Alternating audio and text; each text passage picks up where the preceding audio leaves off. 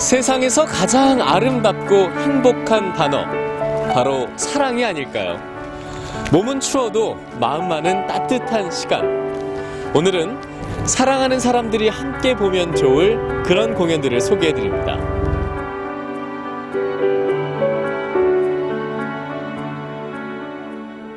제일 먼저 소개해 드릴 공연은 소설, 영화로도 만들어진 뮤지컬 김종욱 찾기입니다. 7년 전 인도 여행을 떠난 한 여인은 그곳에서 운명의 남자 김종욱을 만나게 되고 사랑에 빠집니다. 여행에서 돌아와도 여전히 첫사랑 김종욱을 잊지 못하고 급기야 첫사랑 찾기 주식회사에 찾아가게 되는데요. 과연 어떤 이야기가 펼쳐질까요? 이종석 연출가를 직접 만나봤습니다. 안녕하세요. 처음 만들었던 작품의 원형을 잘 지키고 작품이 말하고자 하는 그 원형을 지키면서 그 시대의 그 관객들 또 우리 삶의 아, 현장과 밀접하게 계속해서 작품을 진화해 가는 과정들이 있었기 때문에 아, 그런 점들이 아, 이 작품을 오랫동안 살아있게 하는 아, 원동력이라고 생각합니다. 어, 첫사랑이라고 하는 거, 또 우리한테 있어 사랑이라고 하는 거 멀리 있는 것이 아니라고 생각합니다.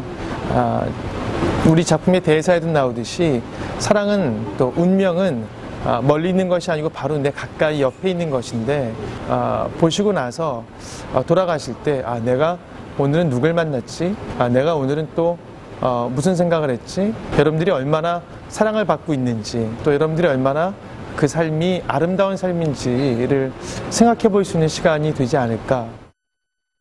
당신의 사랑 이루 드립니다. 요술 램프 진이가 아닌 사랑의 메신저 진희가 나타났습니다. 뮤지컬 사랑을 이뤄드립니다의 이야기인데요. 소심한 성격으로 짝사랑만 하고 있는 진성 앞에 소원을 들어주는 여성 진희가 나타납니다. 소원을 말씀하셨잖아요.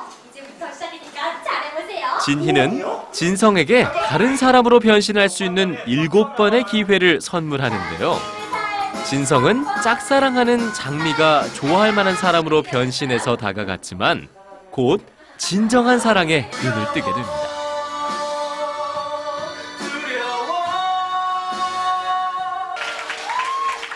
마지막으로 솔로는 100%, 커플은 120% 공감하는 연극 Love Actually를 소개합니다. 100일, 1000일, 10년 커플을 각각 보여주면서 만남의 기간에 따라 변하는 연인 간의 감정 변화를 풀어주는데요.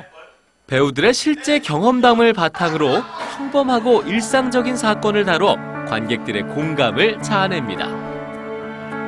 지금까지 문화공감의 용경빈이었습니다.